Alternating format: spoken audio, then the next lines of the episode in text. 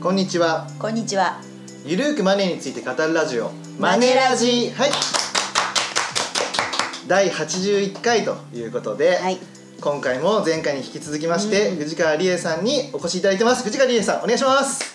こんにちは。よろしくお願いしお願いしまます。で 藤川理恵さんはですね、キリオフィス代表でありましてでファイナンシャル教育機関ファイナンシャルアカデミーにてえー株式投資スクールの大人気講師と、もう予約殺到なんですよね。いやもうはい。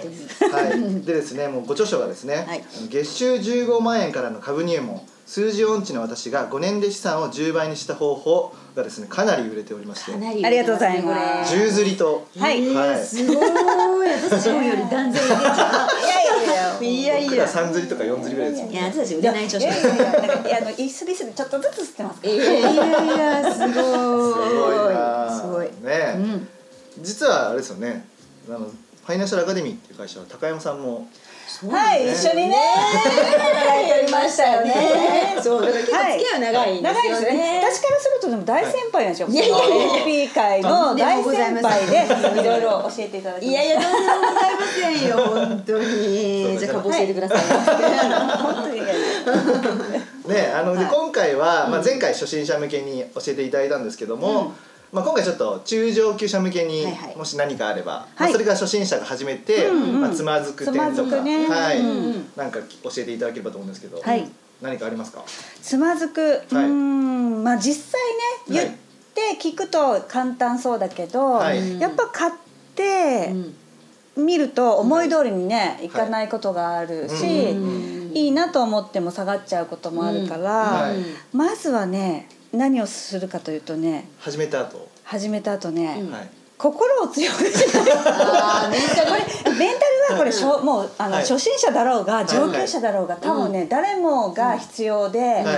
精神的にこうなんだろうね追い詰められたり、うんうんうん。こう舞い上がったりすると、うんうん冷静な判断ができないんですよね、うん特にすごい相場がね急騰してたりとか、はい。逆に暴落してたりすると、うんもう平常でいられないから、うん。そういう時にじゃあどうするかっていうのは、うんもう普通の時からなんか準備をしておくっていうね、うん。こうなったらこうしようっていう、うんなんかいつでもあの予防訓練みたいな、はいはいうんあ防災訓練みたいな、うんなんかああいうのをシミュレーションするのはね大事だと思うんですよね。うん。去年ねすごい大暴落した時に、うん。やっぱりその生徒さんからすごい言われたのは、うもう株が怖くなっちゃって、ううんもうやれなくなりそうみたいな、うんでもああいうのってね絶対なんか生きてるうちに何回もあることだんだん慣れてきますしね、うんだからそういう時にじゃあ自分はそれこそこういうノートに書くんですよ。その時の気持ち、はい。で自分が何をしたか。例えばもう持ってるのが怖くなっちゃって、はい。全部とりあえず投げ売りしちゃった、だけどその後見てたらうん。こう戻ってきて、投げ売りしなきゃよかったって思うのか、それともやっぱりあの時は持ってたら多分耐えられなかったからうん。一旦売ってよかったって思ったのか、うん。そういう気持ちを書いとけば、うん。次同じようなことがあった時に、うん。はいああの時こう思って後悔したからうん。今回はこうしようっていうふうに、うん。なんかこう上達するというか、はい。前のその経験が必ず糧になるじゃないですか。そういうことをこううん。記録していくってそういう意味ですごく大事。株ノートをつけようと。そう株ノート。人ってはそう。これ買わなきゃ それ何でしたっけ？それ何でしたっけ？えーとはい。数でもなく株デビュー、はい。月収15万円で株式投資を始めた私が5年で資産を10倍にした方法を書き込みながら実践する本です。そう。これ素晴らしい。ですねあの私の2冊目でございますこれが書き込み式はい。でいろいろはい、書ける。なんかそういう気持ちも書いていけるから、うんなんかねこういう記録するって本当に大事。んうんそのもう本当はこれはじょみんなに初心者でも、はい。中級者でも、はい。上級者でもはい。おすすめいたします。なるほど、うんあのまあ、初心者の方たちがやりがちなことはいといえば、まあ、たくさん本買って読んじゃう。ああとたくさんセミナー出ちゃううんうんっていうのもあるじゃなあい。ですります、はい。あの私もね最初そうだったんですよ、特に無料のセミナーたくさん出て、うん勉強した気になって、かはい。まず一つ大事なのは、はい。あの机上の理論だと、うんもう限界があるんですよ。もちろんね、知識はつきますよ。だけど、それを実践するのとしないのとで運命の差があってうんうんうん一、回実践することによってもう階段5段ぐらい上がりますから、うん。まずはうん。知識もある程度、うんうん本も読んだ、いセミナーも出たっていう人はまず一歩踏み出してっていうことが大事、うんうんあともう一つは投資に関して言えば特に株式投資に関して言えば、はい。本当にスタイルがいろいろある、うん。つまり、えー、ともう一日に何回も売買するデイトレードはい。ですごく稼いでる人もいれば、はい。もうバフェットさんっていう有名な長期投資の人がいますが、はい。もう買ったら10年20年絶対売らない、うん。それで大成功してる人もあって、どのスタイルが自分に合ってるか、その真似する人が間違えちゃうと、うん。多分ダメなんですよ。うん。だから最初は、うん。いろんな人の話を聞くのはいいんだけど、うん。この人のやり方が自分は真似できそう、ああなるほどね。うん、っていう人を見つけて、うん。まあ、その人のブログとか、まあ、本があれば本、セミナー行くとかっていうなんかはい。一個スタイルを決めてやるといいと思うんですよ。なるほどね。なんかねよく初心者の方はね、うん派手な人がやっぱり目につくから、うん。本当に何何十今ね本当億1億稼いでもあんまり株の世界じゃうん。だ、ダメで。あ 本当何十億何百億っていう、うん。それぐらい稼いでる人うん。じゃないともうあのダメみたいな。じゃあさんみたいなそうそうそうそう。であね私も本とかも読ませていただきますけど、確かに素晴らしいんですよ。だけどそれ真似できるかっていうと、絶対できない。うんだからいきなり初心者の人が、はい。あ株でこんなに儲けるって、うんあそこを目指しちゃうと、うんうん。あまりにも現実とかけ離れていて、うんでやめちゃう。うん。なるほどね。うんあまりにも遠いところもう月に行くぐらいの目標を立てちゃって、うんもういきなりうん。ね近所の駅駅に行ったぐらいでやめちゃうみたいな。ね それだったら、ねそこめまずはもっとできそうなところのやり方をやってる人を真似するっていう、うん。でちょっとずつね上げていけばいいと思うんですよねレベルをなね。るほどね。その自分のスタイルをまず見つけるっていうのが大事かなと思います。うんわかりました。であとはね藤川さんご著書で、えー個人投資家のバイブル会社式法を読み込めみたいな、はい、はい。えっとね会社式法はもう私、はい。株式投資を始めたもう最初から、はい。へー。うん。式法なので年4回春夏秋冬出ますけれども、もう迷子を欠かさず定期購読をして、はい。もう最初から最後まで目通すんですよ。えー確かに一日で見るそうねや。分厚い。よねでもね今もう45時間で一通りは見られるんですよ。すごいですね。すごいまあ、だってそれをやるのでお金増えると思ったら。あ確かにね。ねまあうんうん。確かにね。あの2,000円ぐらいのあの本を一冊読むだけでいくら儲けるのかって考えたらなるほど。コスパめちゃくちゃいいですから。なるほどなるほど。すごい分厚いですからね、はいね。うん。だけどあれあのあれのいいところは、フォーマットが決まってるから、うん。読み方どこに何があるっていうのを一回把握してしまえばな探さなくていい。で、うんもうあのこれ誰でもできるんですけど初心者の方でも、はい。その式法のここまず最初に業績欄っていうのがあるから、さね、売上と利益、はい。もう数字がそれ伸びてればいいです。大きくなってそれをそうそれを見ると、であとどんな会社かってやってることも簡潔に書いてくれて書いてありますよね、うんでそれをやってることがもし知らない会社だったとしても、うん。やってることが自分に理解できればいいと思うんですよ。なるほどね。はいはいあ、うん。この会社こういうことやってんだ将来的にこういうことしようと思ってんだっていうのが自分で納得できれば、はい。投資対象に、うん。うんでそれってでも一からなんかないかなってサイト探してもはい。出会わないじゃないですか、確かに確かに。太平洋の中でなんか探すみたいな、でも式法ってギュッと、はい。はい。もうギュッと詰めてくれてるから。なるほどね。うん、すごく便利だから。もう初心者の方にもまず何やるやれやればいいかっていうと、うん。式法買えばみたいな。ああなるほど。式法で、うんうん。で小型株ですよね。大型えっとそうあのー小型ってどれどういうことかっていうと、かはい。会社の規模がちっちゃいっていうことなんですよね。うんうんうんで具体的にどれぐらいかっていうと、うん。時価総額って株価かける発行株数なんですが、それがまあ500億円以下ぐらい？うんうんうん1000億円以下でもまあいいんですけど、うん。まあ、500億円以下ぐらいの会社で、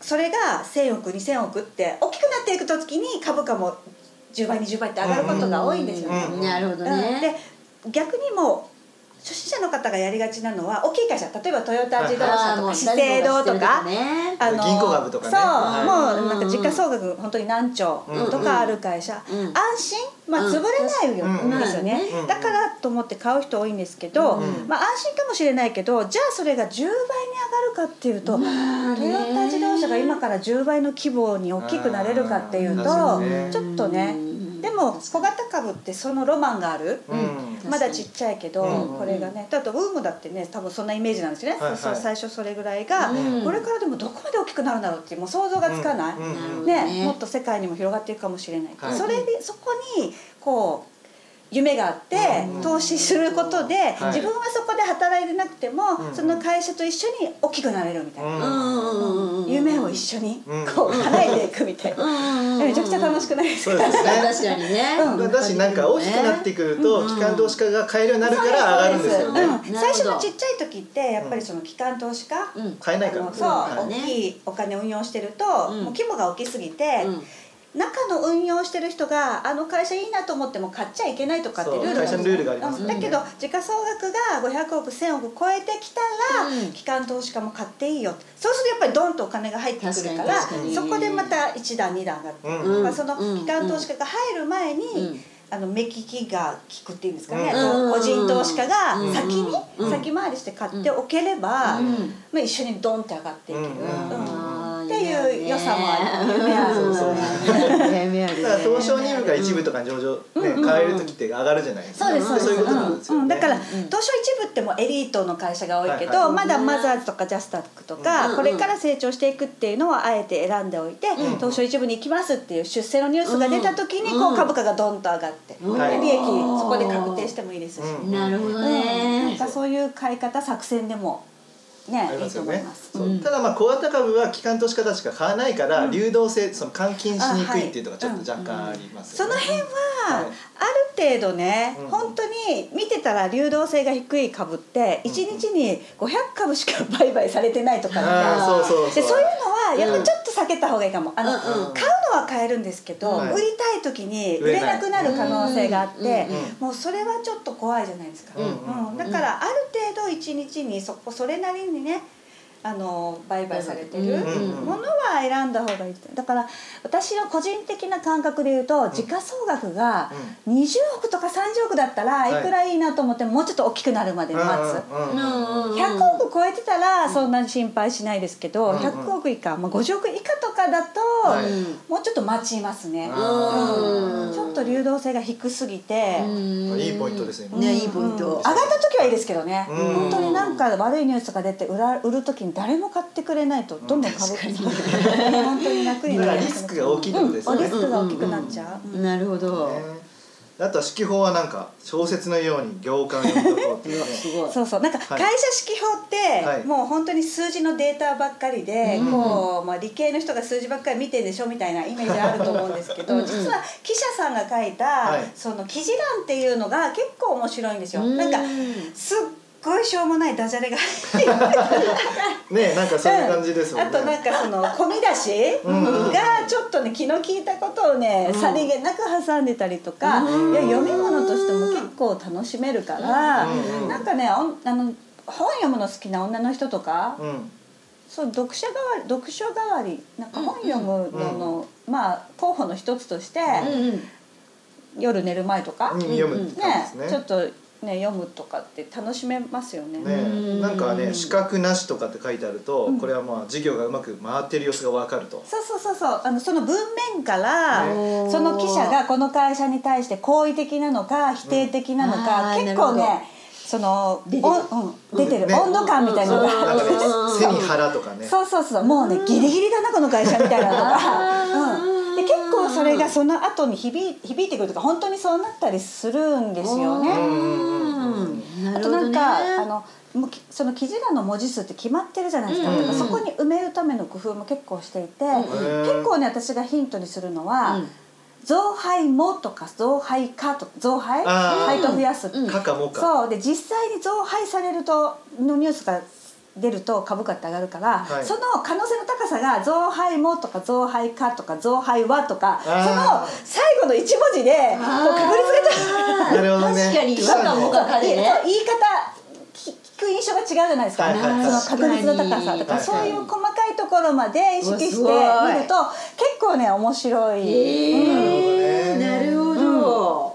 そうか。そう。そうなかなかだ。ね2000円でそこまで楽しめる本がねどれだけ世の中にある、ねなんかねいろいろあるんですもんね本当にね。ありますあります。面白いですよ本当に。あとなんか指揮法ってやっぱりこれから企業がやろうとしてることみたいなのも書いてくれてるから、はいうん。まあ普通に生活してるとあんまりわからないような、この世の中の未来うんまあ、なんだろうなちょっと前だと ITO って言葉もうねうんこれ2年ぐらい前から結構指揮本たくさん出てきて、今だと ITO インターネット・オブ・トゥ・シングスですか。あらゆるものがネットにつながるっていう、IoT うん IoT か IoT か、はい。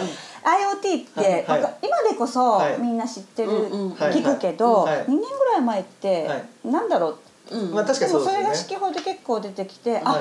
これからこの先、あ車もネットにつながるんだ。あ家電もネットにつながるんだ、うん。えだったらどういう会社がいいんだろうみたいな、あうん、なんかそういう想像力想像未来に向けて想像していくと楽しいじゃないですか。ねうーん。なん確かに。あと空飛ぶ車とかい、うんうんえ空飛ぶ車ってドラえもんの世界みたいな。あでもそれが最近現実になってきてるんですよね、はい実用化に向けて動いてる、すごいなみたいな。確かにそういうのも書いてありますね。うん、なんかそういうのはい。がちょっと普通の人より、うんうん。読んでない人より、はい。先に未来が見えてくるっていう、うん。それってすごく楽しいじゃないですか。うんうんうんうん。なんかねこう日本ってもう衰退してきてダメじゃんみたいな、うんうんうんなんかそういう暗い一面しか見えてなない人もいるけど、でもこういう指揮法を読んでると、うん。いやすごい技術結構持ってるよっていう、うんうんうんうん。なんかこう日本に対しても前,、前向きというかね希望が持てるっていうか。いやまだまだ頑張れるよ日本っていう すごいそういう気持ちになれるから、はい。ね本当に指揮法いいと思う。指揮法いいですよね。かなりねこの私の本読んで指揮法大体このこれ読んだ後みんな指揮法買うんですよ。だから法そう指揮法の方が高いですしね。そうだけど指揮法の売り上げにかなりね貢献したと。おおなんかね指揮法の見方も細かく書いてますしあと注目の銘柄も書いていただいてますしぜひぜひ、うんこうなんかそんな難しくない指揮法ってね。こうやって見ればいいんだっていうね。わかりやすくなんか手書きっぽいので図がはい。たくさんありますしこういうのねそうまあ全部ね。ねこうやって書いてね。すごい。すごいわかりやすいですし。さすがやっぱり売れる本だけあるね。ね。やっぱりさすが。やっぱちょっとこういう工夫をしなきゃいけないとね。僕らもちょっと教えてもらわないと。ええ。教えてもらわないとちょっと勉強しようですそうですね。じゃあせっかくなんでなんか今注目している銘柄とか。あー。えっとね、はい今注目してるっていうかね、はい。去年の去年ってすごい株価全体的に下がって、そうね。はい年末は下がっちゃいだけどそんな中でも頑張ってた今年に入ってからも頑張ってると印象があるのが、はい。なんか今更と思うかもしれないけどオリンピック関連銘柄でオリンピックってオリンピックが決まったって時にすごいオリンピック関連銘柄って、うん。上がりますね。もうそのそれって思惑で、はい。まだ実際わかんないけど、うん。オリンピックがあったらこういう会社が売れるんじゃないかもわかんない、ね、オリンピックっていうスーパーも上がりましたからね。一旦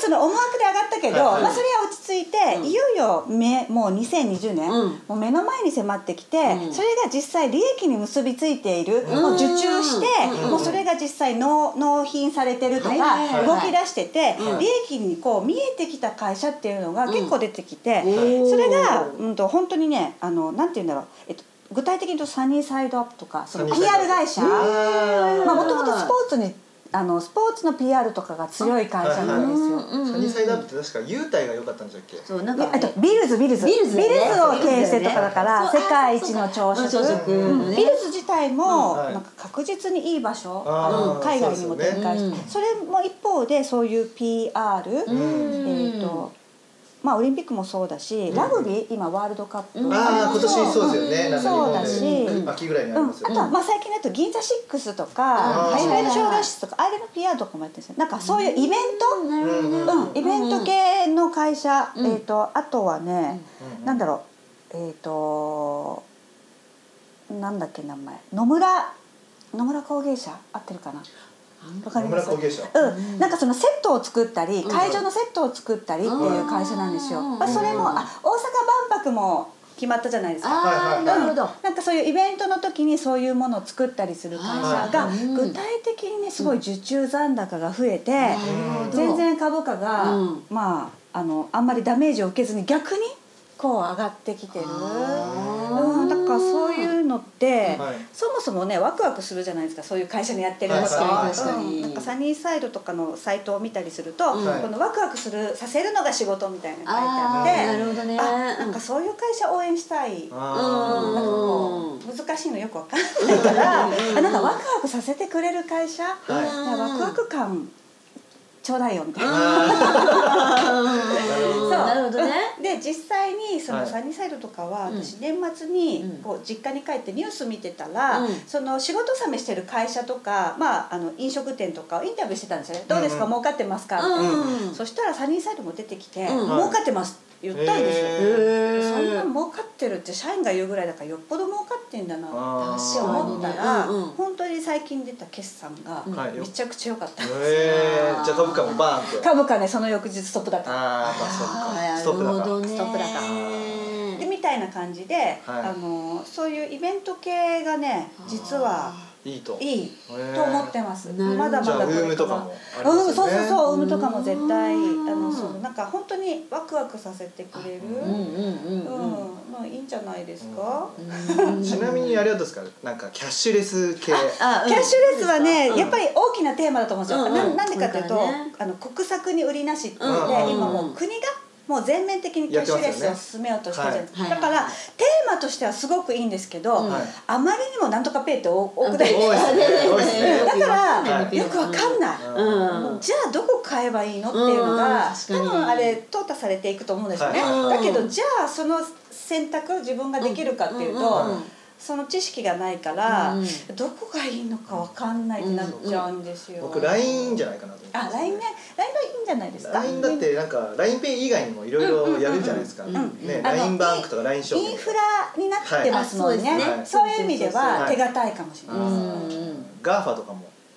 GAFA ってなんですか GAFA は Google、Amazon、うん Facebook ああそういうことですね、はいはい。いいと思います。一回去年ね、うん。すごい下がったけど。アップルがね。また回復してきました。ね。うー。んじゃあそこも狙い目、うん、なんかこのもう、はい。そのインフラとして、うん。まあねアマゾンとかねグーグルとかもはい。やめられないじゃないですか、確かにもうね。だからそういうのは大丈夫というか間違いないです。だからうん。LINE もそこに入りますよね。多分もう今 LINE みんな使ってるから LINE がなくなるってことはまずないですよね、そういう意味では買いやすいかも、手堅い系ですよね、うん。手堅い10倍にはならないかもしれない、うん。すぐにはならないかもしれないけど、うんだからってゼロには絶対ならない、気がしますね、うん。うん。確かに。そう。というわけでね、うん。もうお時間も、えあっという間。あっという間。まだまだ喋るのがまあ、また来ていただければ。あまたあそうですね明日また来ます。そうですはい、ね。じゃあ最後にリスナーの皆さんに、はい。あのメッセージ。メッセージ、はい。そうですね。やっぱり、えー、と株式投資まずは始めてみないとその楽しさも分かんないからうん。もうね今年ね、うん。えーぜひその一歩始める、まずは一歩踏み出すっていうのをやっていただきたいと思います、今年でいいんですか、まあ明日。で まあこれがアップするのが、えっと、土日とかにアップですかね。月曜日。月曜日。月曜日。はい、はい、ぜひあの、はい。藤川さんのこのね、ご著書、あの宣伝もしますけども、はい、入りますけどもこれを読んでいただいて、赤い方がですね、はい。あの1400円で、えーそう最初にねこっちを読んでいただくと、はい。もうやりたくなるから絶対、ねもう株も明日しないと私ダメなんじゃないかぐらいの。指揮法のね、はい。あのね読み方とか、わかりやすいこれ。はい、あとテクニカル分析あチャート分析の。とそう分かりやすく書いてるから、はい。チャートも。手書きでい、はい。たくさん図がありまして。素晴らしい。でそれを買ってあの、こちらのワークブックの方。いろんなこと書き込める。で株のノートを作っていただく株ノートを作ります、はい。作っていただければもう完璧で完璧、はい。じゃあもう2冊で買うのがもう基本一緒にね、これとあとと四季報もね。あ四季報もね だから一緒にねなんか投資仲間としてね、はい。リスナーの皆さんですね。ねうんうんあのねうんあそうそうそれを言うなら株仲間っていうのをね、はい。作るとモチベーションも維持できるからいいかも、うんうんうん。というわけなので、ん皆さんぜひご購入いただければとはい。思います。はい、ではですね藤川さんせっかくなんで、はいご著書の宣伝お願いします、はい。えっ、とまずあのー一番売れております。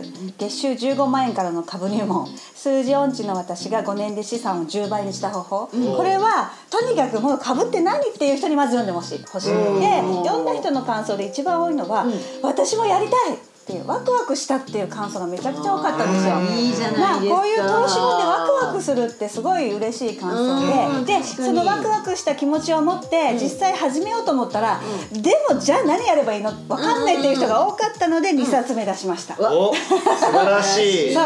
これは、うん。えー、と数字音痴でも楽々株デビュー。実際にだから買って売るとこまでーこれでできるんですけど、うん。月収15万円で株投資を始めた私が5年で資産を10倍にした方法を書き込みながら実践する方。素晴らしい。素晴らしい。ノート式になってて、じゃあ株を選ぶときにどういうところを見ましょうと自分はこうして選びましたみたいなことをか書き込んでいくんですよ。何円でどういう理由で買って、じゃあ何円になったらさっきみたいに何円になったら売ろうっていうのを書いておくんですよ。忘れちゃうなるほど。だからこれ一冊ではい買って売って反省までできる、素晴らしいそれが次に絶対つながるから、なるほどね、あのこれめちゃくちゃ時間かかったし、すっごい大変だったんですよ、そうですね。その割には値段がね最初の本より安い。最初の方はいくらでした？最初の本は1400円で、こっちがね確か1000円なんですよ。お安い。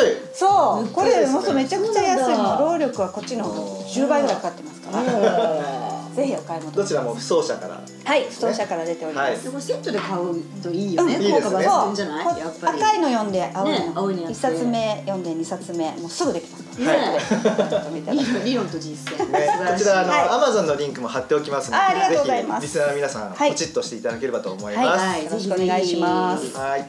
ではですね、頼藤大樹と高山和恵と藤川理恵がお送りしました。また。ね See you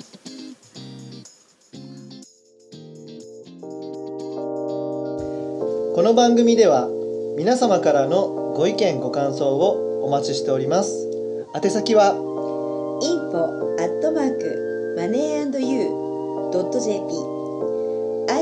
info アットマーク moneyandyou.jp までお寄せくださいこの番組はマネー &you より藤大輝高山和恵制作リベラミュージックでお届けしました。